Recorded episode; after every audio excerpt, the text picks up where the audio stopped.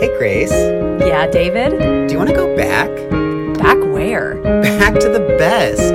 Back to the best? Back to the best. Hello, and welcome to this week's episode of Back to the Best. I'm David. And I'm Grace, and this is our podcast where we talk about all the best things from the 90s to the 2000s, which is also known as the best times. To all our first time listeners, welcome. To all our former besties returning, Welcome back. Oh my God. oh my God, you guys. I think that's all we I have to think say. that's. Oh my God, oh my oh God, you oh my guys. guys. Looks like Elle. Elle Woods is on our podcast today. You guys, close your eyes. The year's Keep 'em closed. 2007. You're turning on your TV. You're flipping through Mm-hmm. the stations. You get to MTV. That kind of rhyme. TV. Oh, TV and TV rhyme. You get to MTV. you turn it on and you hear, oh my God, oh my God, you guys. Who else tuned in to Legally Blonde the musical on MTV? Because I know we both did. It was, if you watched MTV in 2007, you couldn't miss it. It was on repeat more than anything. I mean, we're not trying to say that Hamilton going on Disney Plus copied Legally Blonde the musical on MTV. We're like, we're not trying to say that. But I mean, I, it's, you know, which is fine. so fine. We love Hamilton. Love it. but we also love Legally Blonde the musical, and we also really, really love Laura Bell Bundy. yes, we do. If you haven't caught on, if it's not obvious enough already, this week's guest is Laura Bell Bundy. the one and only, she's an actress, a singer, a dancer. She truly does it all. We we love her. Like we really, really love her. And after talking with her, we love her even more. I know we've said this multiple times, but uh, really, this is by far one of my favorite episodes. It's it gets to different topics than we normally cover. Yeah, it does. So, of course, we hear all about Laura Bell and her amazing career, but there's also a lot about what's going on in the world today. And she's very passionate about it. David and I learned so much from her, and we know there's just a lot to take away from this episode. I guess we'll say that. There is. We have one bit of news we need to discuss before we get to it. Yes. Grace, how are you doing? I texted Grace the breaking news this week.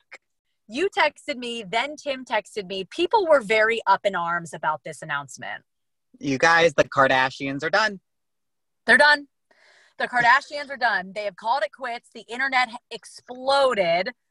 Memes After- were going crazy. And they're done. They're done. We're still processing, I'll be honest. I think that we'll have more thoughts next week. It's just it's just too soon. It's too soon, it's too fresh. We will have more thoughts next week. This is actually a perfect time to introduce Laura Bell because she's going to turn our frowns upside down. You guys, if you like Laura Bell Bundy's music, if you're a country music fan, you know her song "Giddy On Up." So let's giddy on up into this interview. Here she is, Laura Bell Bundy. Hi. Hi. Hi. Can you hear us okay? We we have headphones and we always like to check just before. Yes. Can you hear me? Let me check. Let me put my headphones in and um and also connect my little microphone here. Yeah, we've tried it both ways and we've stuck to the We never- headphones. we never know. We never know if there's really a difference or not. I don't think there's much of a difference except for no one else in your house can hear you, That's true. Yeah. right? I'm always afraid something is going to set my dog off. So I just keep the headphones Yeah. in. Yep, I understand that. If something is going to wake my kid up. Oh, Um, We don't need it. no. How you doing? We're good. How are you doing? How has your quarantine been? Uh, well, I started the quarantine off with the coronavirus. Oh, Ugh. and uh, and so you know what's interesting is that this isn't uh, this is very real to me because I had the virus. It's not like some you know hoax. Yeah. And um, so today I found myself incredibly frustrated with people who aren't taking it seriously, and I still have residual um, effects from having had the virus, even though I had a very mild case compared to Yeah. people. Um, and I'm okay, but I still get like tightness in my chest sometimes. I still get like these weird back pain and crazy headaches and stuff. And uh, you know, I have friends that had it who like get brain fog and feel like they're going to pass out, and they Oh. and they're not contagious anymore. You know, they don't Yeah. even it doesn't even register that the virus is in there. And it's it, what happens is the body becomes inflamed and to, to what the happens the, body's working so hard to fight the virus off that Mm. it then becomes inflamed and then that inflammation is kind of your residual effect you're dealing with for how long we don't know Yeah, it's Yeah. there's that's what's so scary is how much is so unknown about it. oh it's just ridiculous it's Yeah. just crazy but and it's but again it's like this is why we have to really be careful we have to take these things seriously so um but you know there have been some positives about about it you know it's like getting off the hamster wheel long enough to Mhm. like reflect on is your life the way you want your life to be is it set up and spending time with my son more and my Yeah. husband being home from work i mean he's getting more time with our son since this pandemic than he had the first half of my son's life so Oh yeah, those are good things to take away. yes Yeah. Well, we're glad that you are okay. Mhm. Yeah. Hopefully, you. the, the side effects.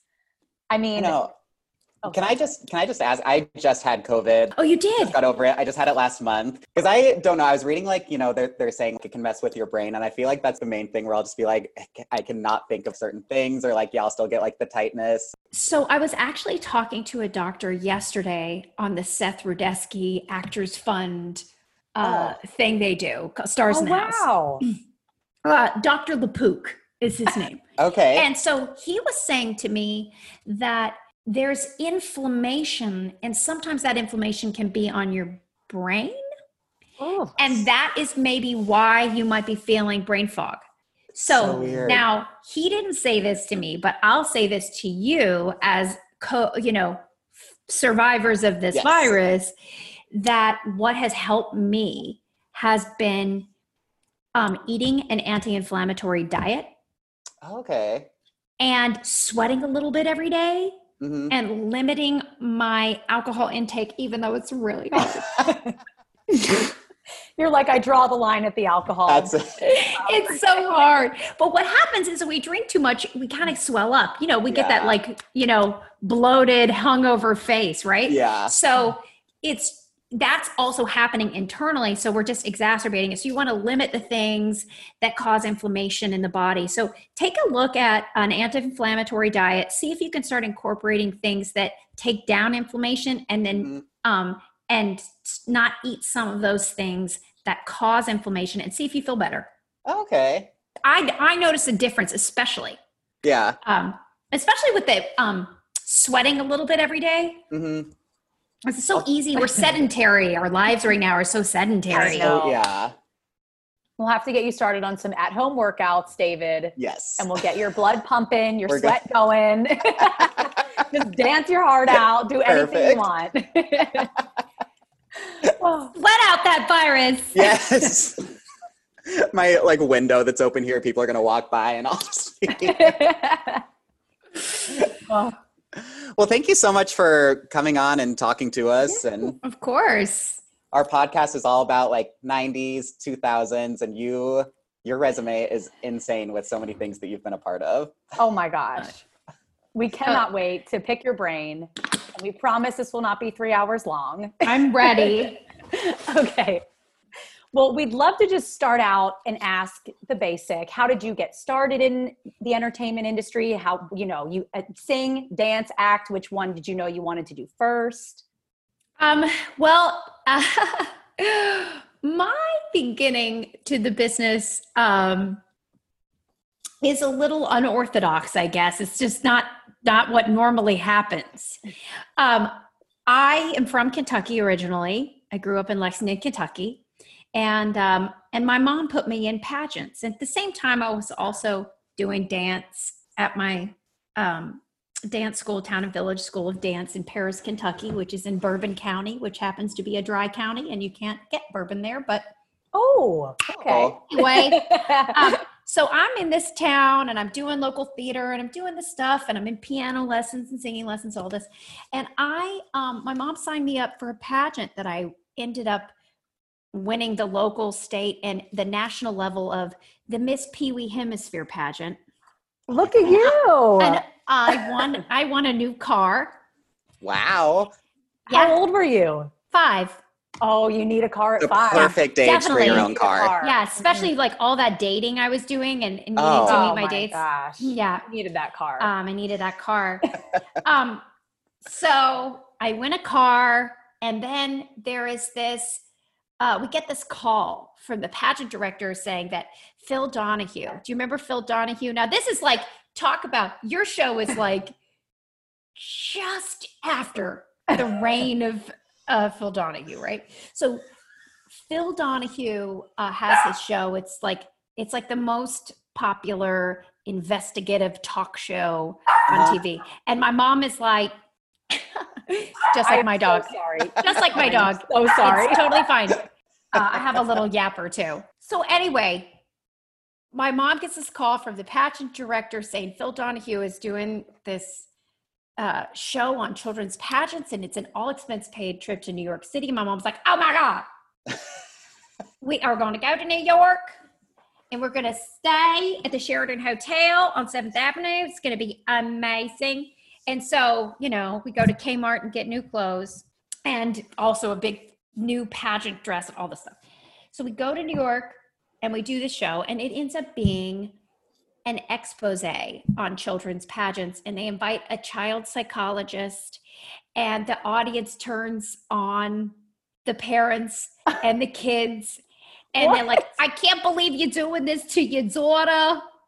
It's like blah blah blah, and the parents are all defensive. And I end up gra- I end up reaching for Phil Donahue's mic. Oh oh my oh my gosh. god.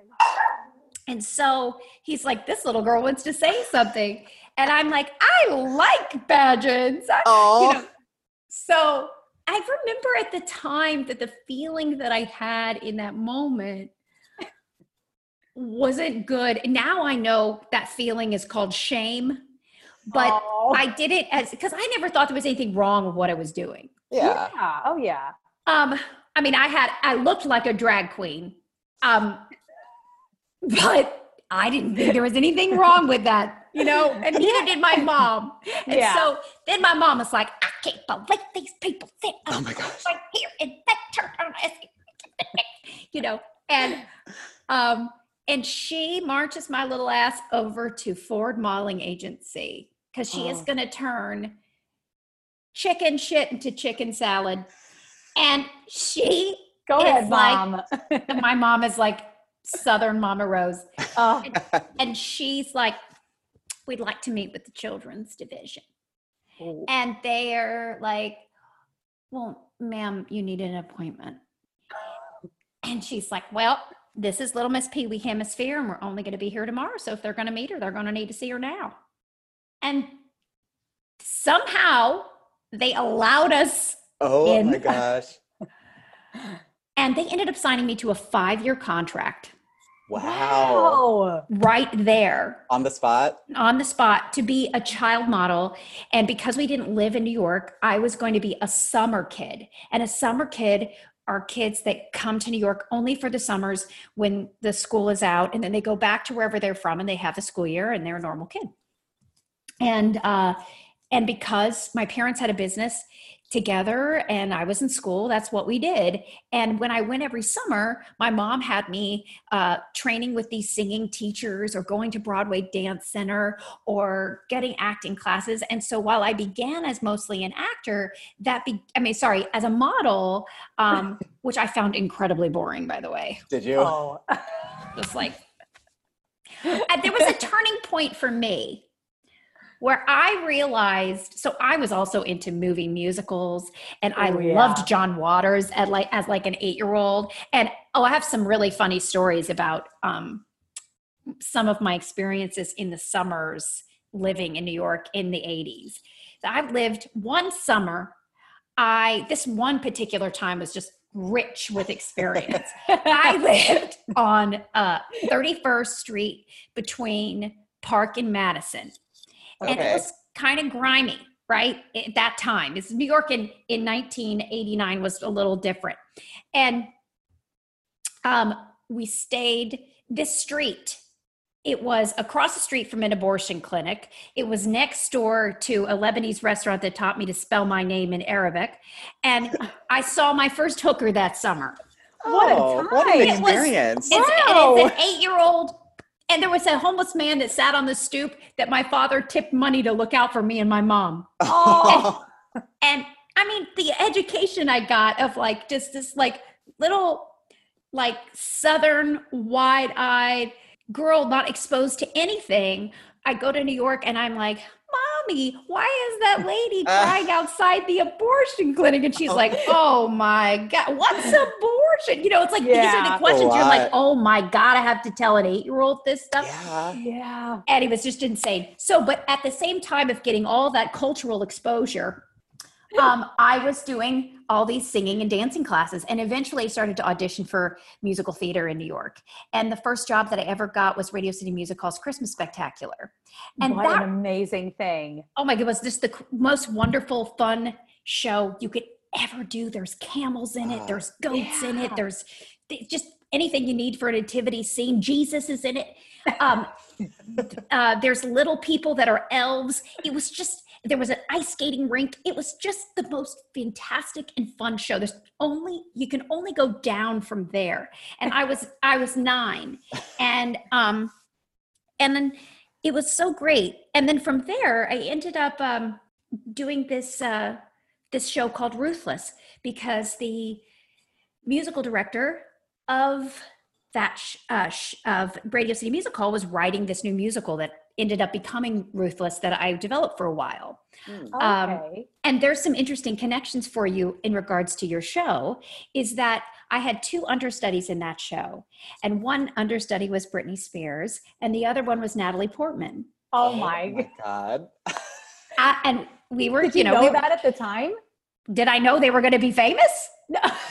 that they were the understudies. Oh, of course I did. I saw Okay. them regularly. I was the only kid in the show, and then they were Okay. backstage or they were hanging out at the theater, and um, and I I was friendly with Britney and her mom and her sister, and my mom was too. I think my mom was more friendly with them because I was doing the show, and my mom was Yeah. waiting outside and Sure. talking to them. But I became very close with Natalie.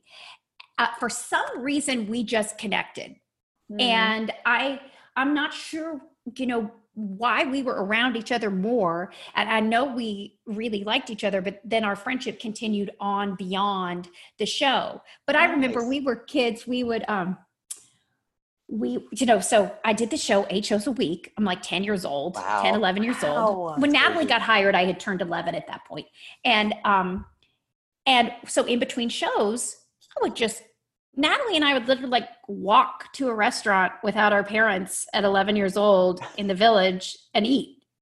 And we want we once went to the Brown Derby Steakhouse, and I do remember our parents ended up walking in, but they sat at a booth separate than ours. And it was Natalie and I sitting your alone yeah. and she it's you know i order a big steak and she orders a caprese salad and then she proceeds to tell me how the meat industry treats the animals she's 11 Oh, and no. she goes into this detailed and she was already an activist at 11 Oh um, my gosh.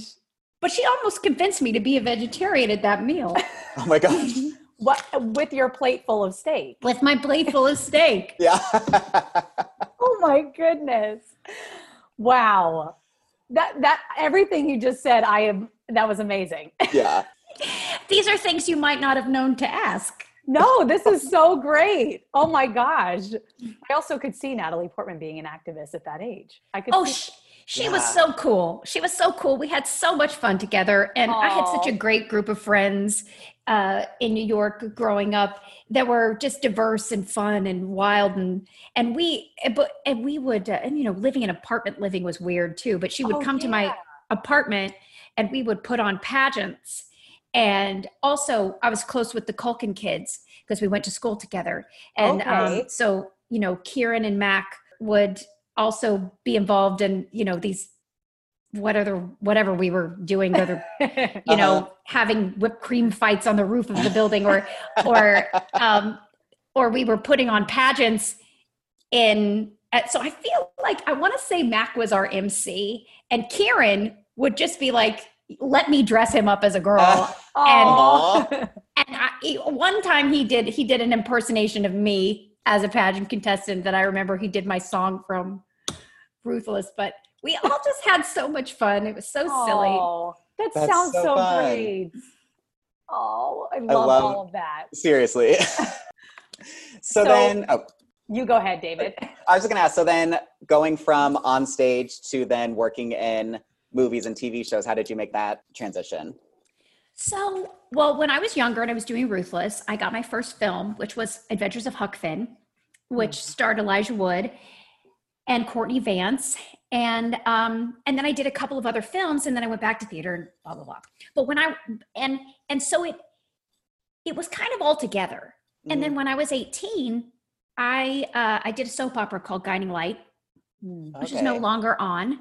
Um, but at the time, you know, it was the oldest soap opera, as it started on radio first. And I, I only did that show for two years. But what I learned from doing that show was how to incorporate subtlety into my work. Oh, and yeah. um, and, you know, from being a stage actor, right? Like, Oh, sure. especially doing that show Ruthless as a child, it was very big and very campy. Yeah. And I played a child murderer, and it was a comedy Oh, Oh, and you know uh so as i'm doing this as i'm doing guiding light i really truly had a master class every day on having new material every day which was you know could be up to 20 pages of lines in a day you had to learn. Mhm. and being able to be emotionally available and vulnerable and intimate and all of that in my work. And um and so i think that gave me a good foundation. And then after you know i did hairspray and um and that was big Mhm. Oh, yeah, so And, uh, great. it's such a good musical. oh my um, gosh. but you know i think it's always been this balance of figuring out what the tone is of Mhm. whatever the show is right? It's either a theatrical show or television or film. And is the television a sitcom? And what's that tone? And is it a single camera? What's that tone? So it's always an adjustment. And sometimes i even show up in the, in the wrong tone and i have to readjust to this day. Uh, i'm i'm adjusting tone. This is my my instinct is to go big. Yeah. um i often get the note take it down. Just pull Take it back. um, but I also think that there is a part of me too that works from the inside out. So that transition, it, even though it appears as if I, I, I'm most well known for having done theater in in Hairspray and Legally Blonde, and then going into music, and then going into TV. It Mhm. it wasn't like that. There was yeah. there was a little bit. I've done a lot more TV now because I just happen to live in LA. Yeah. Yeah, that's true. There's just not Broadway it's here. at, yeah. Right. Yeah. Yeah. Yeah. We did because you also had the part as Bonnie Hunt's character Sarah, the younger version in Jumanji as well. Yes, yes. Which is one of the best movies. Do you have any fun memories from that experience? Yeah, I mean, so we shot it in Vancouver, and the house was the entire house was built inside of a s- soundstage. Oh, was it really? Really? And then the, but not the outside of it, but then Okay. the outside of the house was only the structure Okay. in some neighborhood where there was an open lot. Oh, wow. and we filmed it i filmed the, my first half of my stuff in december and the and the back half of my stuff in march so it was quite a distance Okay. and um i you know i i kind of you know because because we're shooting all shooting in the house past and present Mhm. um I did run into and see and talk to Bonnie and um, and Robin Williams, but I Oh. didn't have scenes with them, of course, because we were Right. the young versions of him, them. Um, but you know, I had to run from bats. The Yeah. bat I they was gonna ask what they were. CGI, CGI. Okay. We're Even the not one on your there. back? The that on one was there. That one was there, and and I had to do this fall, and then we had to have it. So it was like this choreographed moment, and you can see it. I'm like going really fast, and then it's suddenly sudden. I'm looking at them and then I'm running again. Um, and I they remember they called they named the bat Tito. Oh. Uh, no, Ito, Ito, Judge Ito. Remember from the um, uh, O.J. Simpson case? oh. Oh. They okay. named the bat after that. Really? it- I don't remember. I don't know. It was so random that. yeah, that is so random. So I was 13 and I had to have a kiss in the movie. Okay. But I didn't film. So that was December. I had, had never had my first kiss.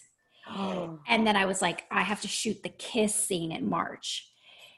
And I was like, I'll be damned if I am going to find someone to kiss me before I have to kiss someone on screen and have years of therapy because of it. Oh Um, boy. Mhm. But I did. I made it happen like literally Oh. weeks Yeah. before. Yeah. you got that kiss? Got that kiss. His name was Hunter Garner. Oh, Hunter. Hunter. Yeah, we, we, we ended up going out for like about six months too. So pretty long relationship. I was going to say, For at middle the age, for like yeah, 13, that's yeah. going out. 13, 14. And in fact, I, I'm still friendly with him. I follow him on TikTok. Oh Oh my God, I hope he hears this. Hunter. Everyone go give Hunter a follow on TikTok. yeah. Hunter Garner on, on TikTok, y'all. Oh my gosh, that is that's hilarious. And his mom. I follow his mom too. I love her so much. Oh, that's She's a- sweet. That's she- really sweet. She's a hoot. Well, we would love. Grace saw uh, Legally Blonde with you in it Sure live. did. I watched it on MTV, but we love that musical so much. Amazing. yes, I remember we would go see at least two, if we could afford it, Broadway shows in the summer because I am from the East Coast. And I remember we always loved Legally Blonde. And my dad said, they're making a musical. And we were like, we have to be there. And it was such an incredible show. And I can't compliment you enough because I'm the only girl in my family. So I saw it with two, my two brothers and my dad. And I remember when we were leaving, they were like, oh, it was great. The colors, the this. And I remember I fell, I totally was taken with the way you played Elle because I left there feeling like I could do anything. Because I didn't just, you know, because Elle's very energetic and she's upbeat and she wears pink, but I feel that I saw more of the strength that you brought to her and a vulnerable side to her. And I just can't, I can't say enough good things about that mm. show. I, I just, I have Thank a, you. I have a sense memory from that. I was so young, but from when I left there, because I really felt like, oh my gosh, I can do it. If she can do it, I can do it as a young girl. Oh, I love hearing that. Yeah, I, I really did. I'll never. I was talking to my dad about it this morning. I, I felt like I could take take on the world. Oh, I love that. And Yeah. that was that was what I wanted young women to feel like when they came to see that show. It And came doing- across. It really did. Doing that part, it almost convinced me of the same thing. Oh, I, that's great. When you can find that in some work that you're doing. Yeah. And you Oh. know, there was a, a bit of it that in playing that part, you know, a lot of people play Elle almost as if she's flighty Mhm. Mm-hmm. Or unserious, but she actually is serious. She, serious. She's just serious about silly things. Yeah. Yeah. And when she starts to become serious about more serious things, that's when she gets start taken taken seriously. Yeah. But yeah. um, but there was a. f- I have. I'm a person that's got a little bit of a of bite, Mm-hmm. right? Um, and I use my anger in my work, and it's so much better that song, especially that fight in me. Um, it came out, and that feeling that uh, that I had that was similar to Eld, where I had been un- underestimated um, or thought I was stupid because I was blonde. Um, you know, my fight Yeah. about that came out Oh, that song especially. It's you feel it because she's saying, "I am so much better than before," and she can really feel her strength. Mhm. Oh, it's just so wonderful. We I absolutely love that show. And yeah, the and we watched the reality. Did you watch the reality show, David? Yeah. We loved all of it. loved every part of it. Well, because it was also so different too. Because I feel like it was one of the first musicals that I remember being able. Because I'm from a really small town in Illinois, so I never was in New York. But just being able to watch a musical on TV, like a Mhm. real Broadway musical, there, that was so cool. Yeah. I think it was it was like the first time they ever did the Yeah. like a live musical. Now we have this trend of doing these live musicals, right? Mhm. Yeah, that's MT true. MTV was one of the first uh, major networks to do that. PBS had done like Peter Pan and stuff, and some uh, Into the Woods. I think they had recorded at one point, um, but this was the first for broadcast uh, that I remember. Um, and then I think it began a trend. Oh yeah. Because it was all the original cast too. Because now I feel like all the live ones, it's like they're getting you know these actors and actresses who aren't the original Broadway actors. So it's Yeah. so cool that it was your original cast. Yeah, and it didn't matter that it was. It didn't need to be famous people. It got Mm-mm. 20 million viewers on that. It's so good. Oh, because the show was so great. It really, really is. and then you guys did the um, you guys did like a Zoom reunion during quarantine. We saw. Yes, we did. I love that. It's so fun. We did. It was for the Broadway Podcast Network. Yeah. Yeah. That's so fun. Was it great to be reunited? Yeah. You know, a lot of us are are are in regular communication. I was just Yeah. texting Heather Hach this morning, who is um, the writer of of a book. We are all very close. A couple of the cast members were actually in my wedding. Um, but you know, a few people I hadn't seen in a while. I hadn't seen uh, Larry and Nell, who were the composers, and uh, you know, just seeing everybody together too was just it's just so great. It's Yeah. so Oh, great, it's and so great. reminiscing about you know putting that show together was was so fun, and and it it, it was a very special group of people. Oh.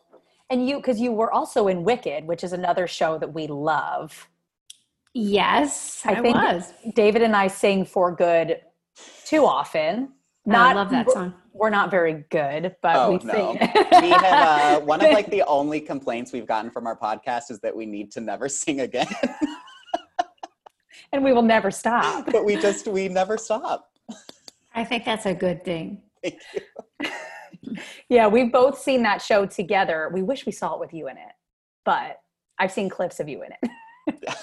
Well, I covered. I was Kristin with standby. Yes. So, uh, and while I did the show for these large chunks of time, she was filming a movie or doing another project. Um, you know, there were only these. Besides, you know, anything if she- her being ill or anything, you wouldn't have been able to. See That's me so do the true. True. When you, yeah, I guess because you would have to arrive and get the little insert in the playbill. Yeah, Isn't that how they do it? Yeah. Yeah. I think so. the role of the Glinda, Glinda. Yeah, Linda. Oh, We'd also love to talk about your music. Yeah, happy to. So you had you have you had your first album in 2007. Then there was Achin' and Shakin', which Mhm. got number five on the Billboard charts. That's so amazing. yeah, was pretty lucky out of the gate. Pretty lucky. I love the song Giddy On Up. And I still remember because I just love country music growing up. And I remember, I think, was it like 2010 ish that you performed at the ACM Awards? Yes. I remember yes. watching it and I remember like you had like a DVR. I was just like, no country singers ever come out dancing like this. This is so cool. Oh, thank you. It was crazy. We were we just watched it the other day. I don't know how you did that. It looks exhausting to be able to dance and sing all I mean, I'm sure Broadway you're a little bit used to it. Well, you know what's interesting about the difference is most of the time in Broadway, there are dance breaks where there's no singing when it gets crazy, even though there is stuff where there is movement while you're singing. Mhm. but then there's always like a music break where you're dancing. So the difference was I don't I didn't stop singing and also because they basically said we will give you this slot on our show, but you have to shorten the song. So they took away all of the breaks.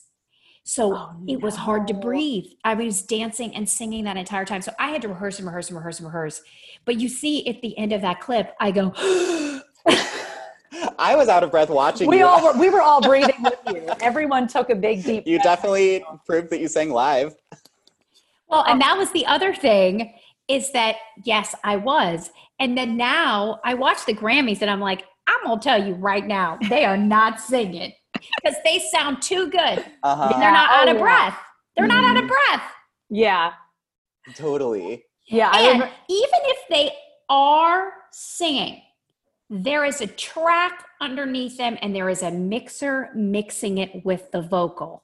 Mhm. There has to so be. crazy. Yeah, no, it's so true. When you watch or hear it, there's just no way because it sounds exactly like the one you have on your phone or like the music that you listen to your car. And that's too spot on. It's a little bit too spot on. Yeah. Yeah. And those mics, especially, you hear the breath. Mm, Oh, that's yeah. that's a good point. We're on to them. Where did you film that music video for Giddy on Up? Because I know it's like in the the ranch looking area. Yeah, we I think we filmed we filmed that on the old Warner Brothers lot. It was off the 405 and I actually think it may have perished in a fire recently. It was where the it was the oh, dead was it the the Paramount? Ranch? Deadwoods. Yeah, Oh, right. That It did burn. it was the Deadwood set. Okay. So, uh, which is also the Westwoods, uh, Westworld set, Right. Oh, that's right.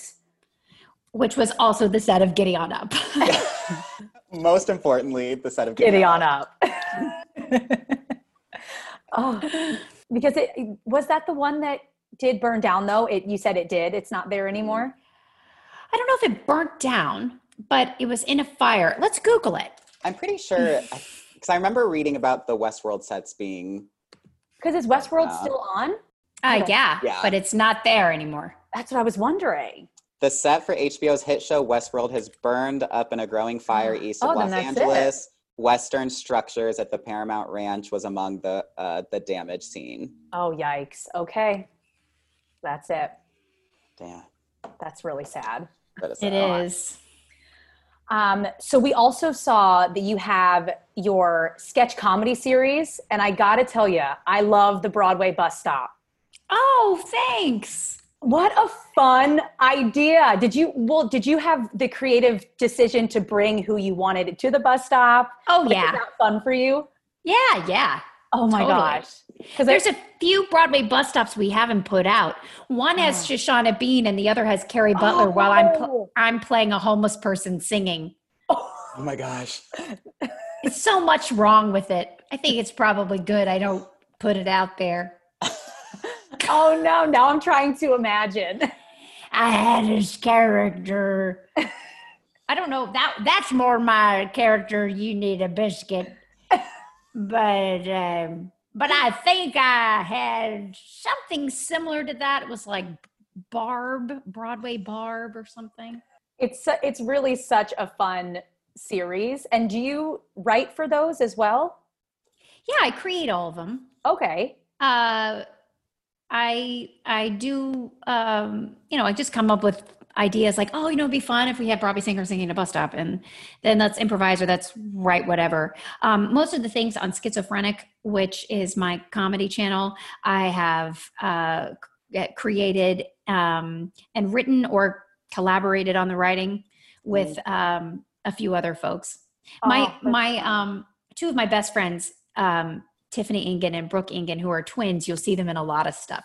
So s- some of some of this stuff is just the three of us going like, you know, it'd be funny, and then and then putting something together. So sometimes the skits they're more responsible for writing, or one of them is more responsible for writing, and some I'm more Okay. responsible. For Mhm. Oh, that's the best part That's about so sketch comedy though. Just working Yeah. together that way. That's that's the best. Yeah. And you can tell whenever you guys get along. Like if Mhm. you don't. Oh my do god. Comedy if you're not going to be getting along. everything i mean for a while there it was just the creativity that it was like we should do this musical number inside of a laundromat or we should do oh we did once an entire choreographed music video dance number from the time that you place your order at a drive-through restaurant to the time that you get your order oh at the window and it was like the craziest thing we had these cameras all around and we had people behind us with cameras and we had set up all these cameras to see if we could get this and Were you guys in a car? we were in a Jeep Wrangler so we could Okay. jump out of it And and do it. dance around it and then get our order at the end. Oh wow. That's such a fun idea. I was going to say because I know anytime anyone's ever tried to walk through a drive-through, they don't like that. so there needs to be a car. yeah, so there was a car and so what would happen is someone would dance and then the driver would like they would like tap out the driver the driver would flip and then the driver would dance and okay. anyway it's on there you can see it I'm gonna Um, check it out. uh so and then we've like added the music on top and everything but you know lots of funny characters and Mm. and silly stuff it's fun yeah. What was the reaction like for some of those? Did anyone ever get angry whenever you guys just jumped out and started? um i th- Oh no. Oh no, oh no. there were like you know imagine working at a drive-through and you're seeing this and this person is like uh here are your fries yeah. you know just like oh. That's so funny. I would have loved it if I saw that. um and also people around honking horns and um watching and there's always spectators and there's always silly stuff Yeah. my favorite thing is when you can be a character in public or you're doing something that combines reality with entertainment. I Mhm. love that. Mhm. Um, and I, I used to do that with a couple of my characters where I just put on their outfits and their wigs and I went out into the world as them. yeah. Oh, I love that. Sometimes you get the best response because people are not expecting it. Yeah. And- And, and you don't don't have to be your, and you don't have to be who you don't have to be you for a while. That's true. That's true too, yeah. Yeah. That's why I called it schizophrenic. Oh, okay. I love that. Okay. Okay. Emphasis like- on the skits. That's Yeah. like perfect. Um, and I did want to ask so you're also you're currently developing a women's history sketch comedy show, right? Yes. Girl Time? Yes, we've actually changed the name Okay. um, to uh, Pushy Bitchy Frumpy Hoary, a show about women's history. I love that. That's so good. I love that.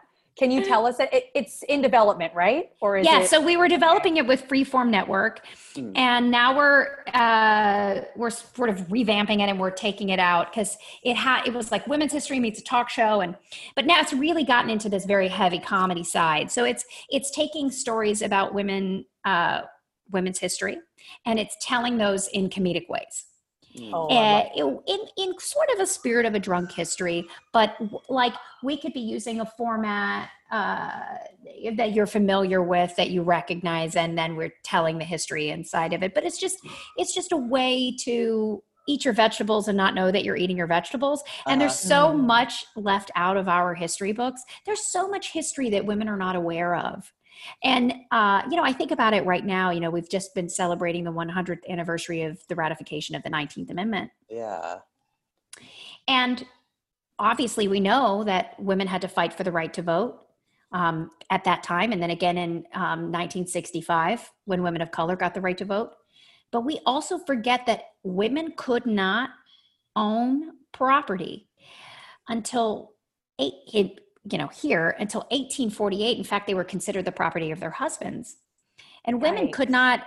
And okay, that was 1848 that we could open property, but we still couldn't take out a credit card uh, without the permission of our husbands or our fathers until 1972. I can't even fathom that. I can't fathom it. That is crazy because I don't think this is the first time I've ever heard that. I don't think I was ever taught that in school. Right. So you're not taught these things in Yeah. school. And, you know, things like, you know, birth control, which a, a lot of people use, a lot of women use, uh, a lot of men are really happy that women use it. These things had to be fought for. It, it Mhm. wasn't until, I believe it was also 1965, that married women got the right to take birth control, but it wasn't until 1972 that single women were able to take birth control. Now, this is something we completely take for granted now. We Oh, yeah. completely take for granted that this had to be fought for, that these weren't a given, they weren't just legal, that it was illegal to even discuss birth control in any pr- printed materials because of the Comstock laws until that time. And people were Mm. arrested and charged with felonies by sending printed materials about uh, of their female reproductive system.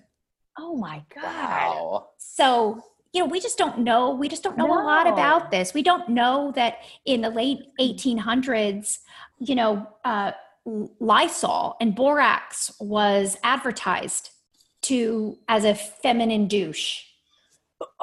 AKA, AKA, you won't get pregnant if you use it.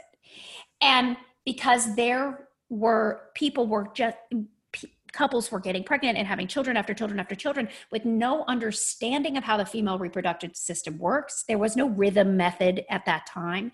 Um, there was no means of birth control. And then birth control then became illegal. Wow. So we think about as women, we've joined the workforce, and the number one thing that has contributed to us being able to be in that workforce um, is yes, our ability to own property and earn, earn a living wage, which happened around 1848, our ability to vote, and our ability to plan a family Mhm.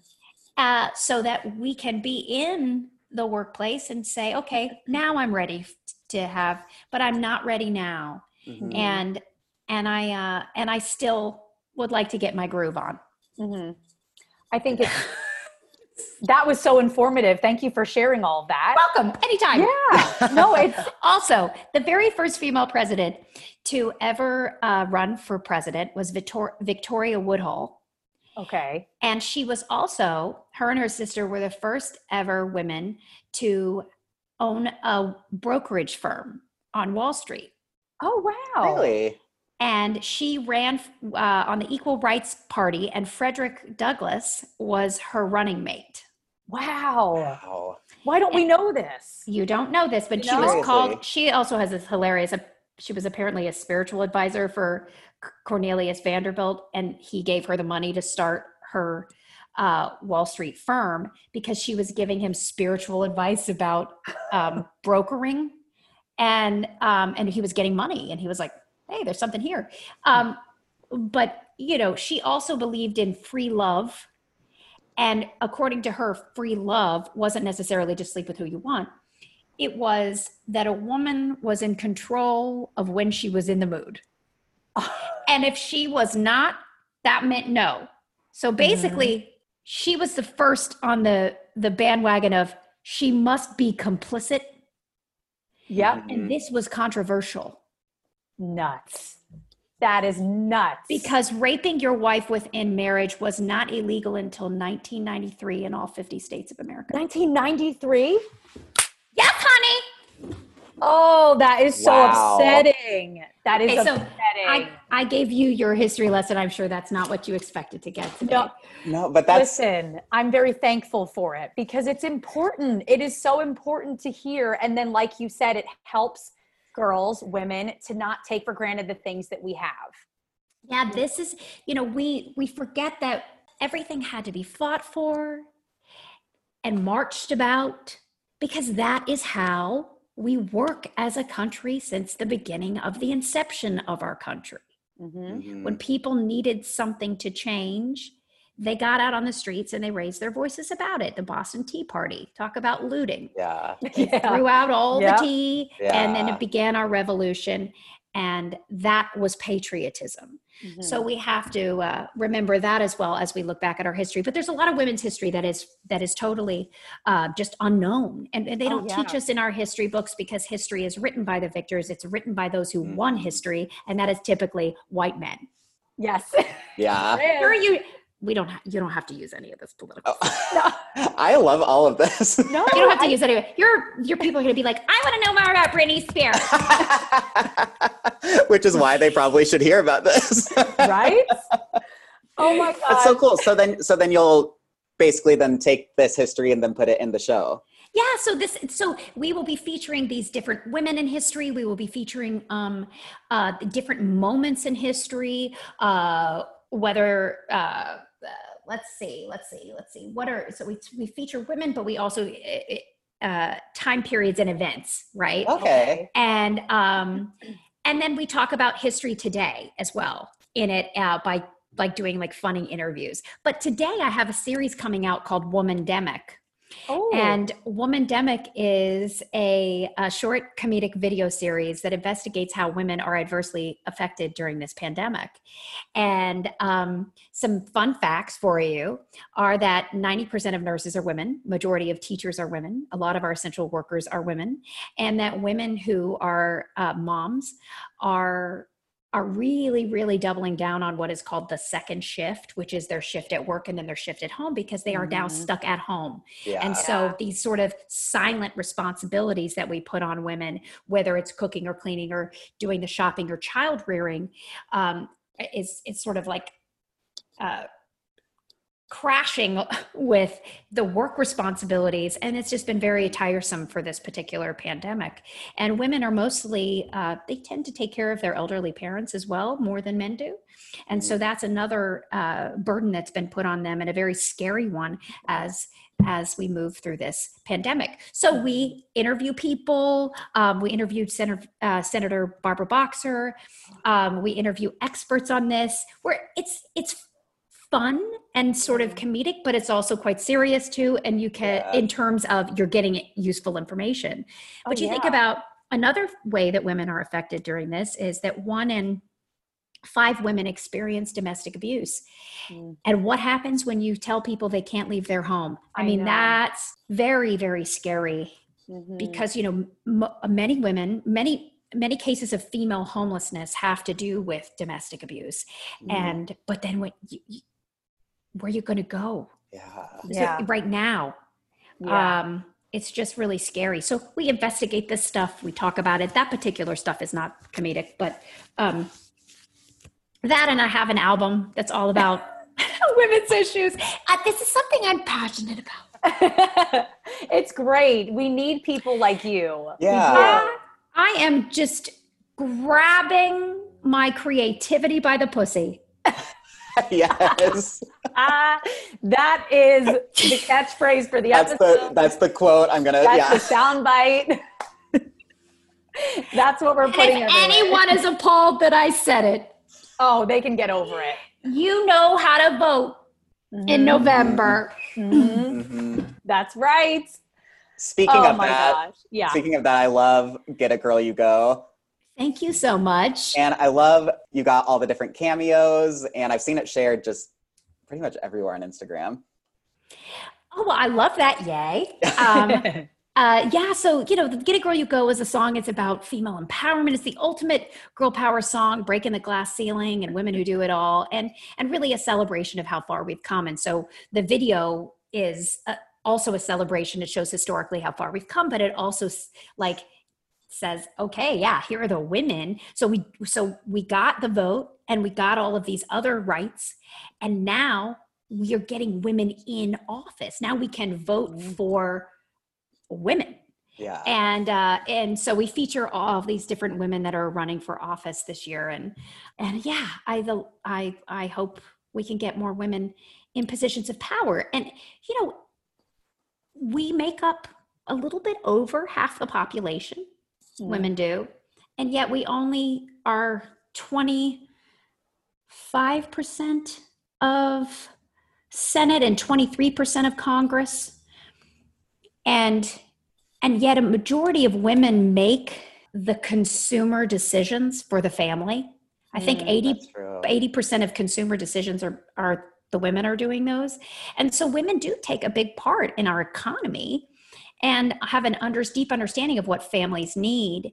And so having women in power uh, really allows our government to govern better the people Mhm. that are in it Yeah. because women do tend to be a little bit better in touch with uh, what is going on in the nucleus of a of a family hmm Preach it, Laura Bell. That is, I loved that. That was so perfect, so well said. Everything you've said, but wow.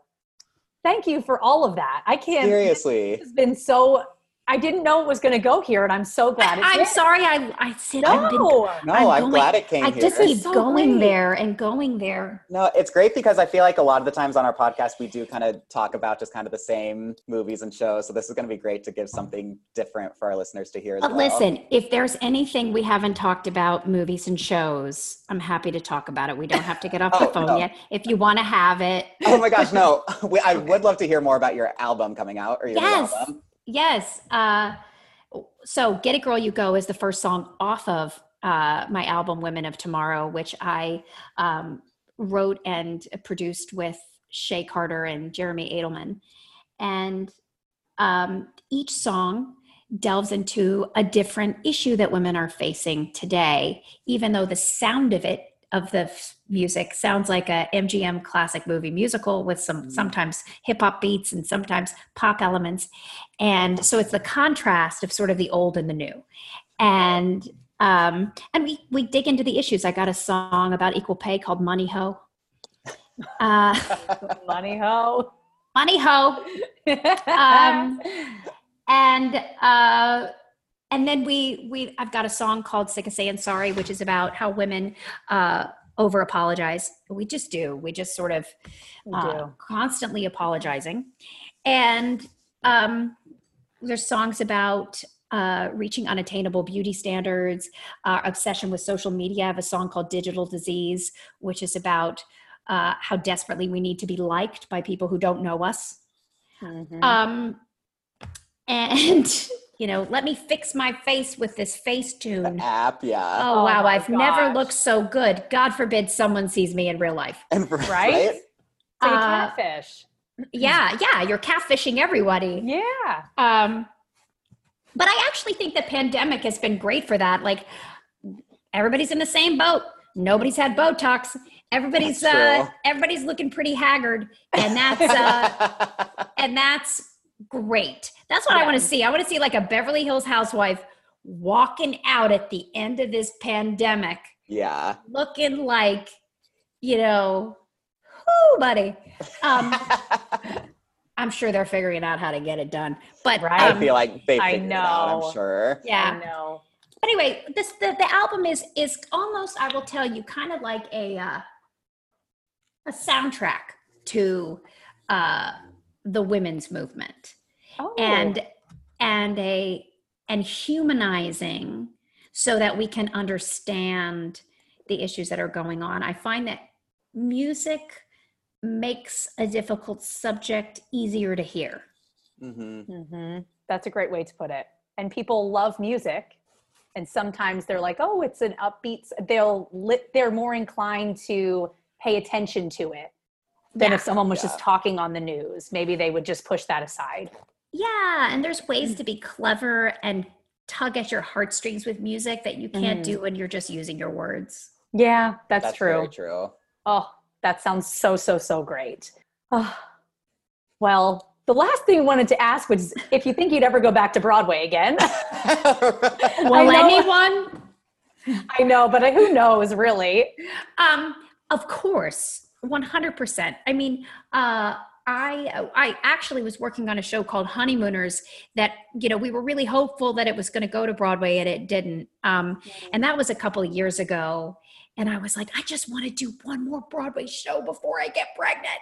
And then uh, and then I had my son, and uh, and so listen, this would have been a great time if we weren't in a pandemic um, to to get back in and and do another show. But I I love being on stage. It is home for me. I love the Broadway community. I love Mhm. the theater community. They are just mm, my people yeah. and I miss it.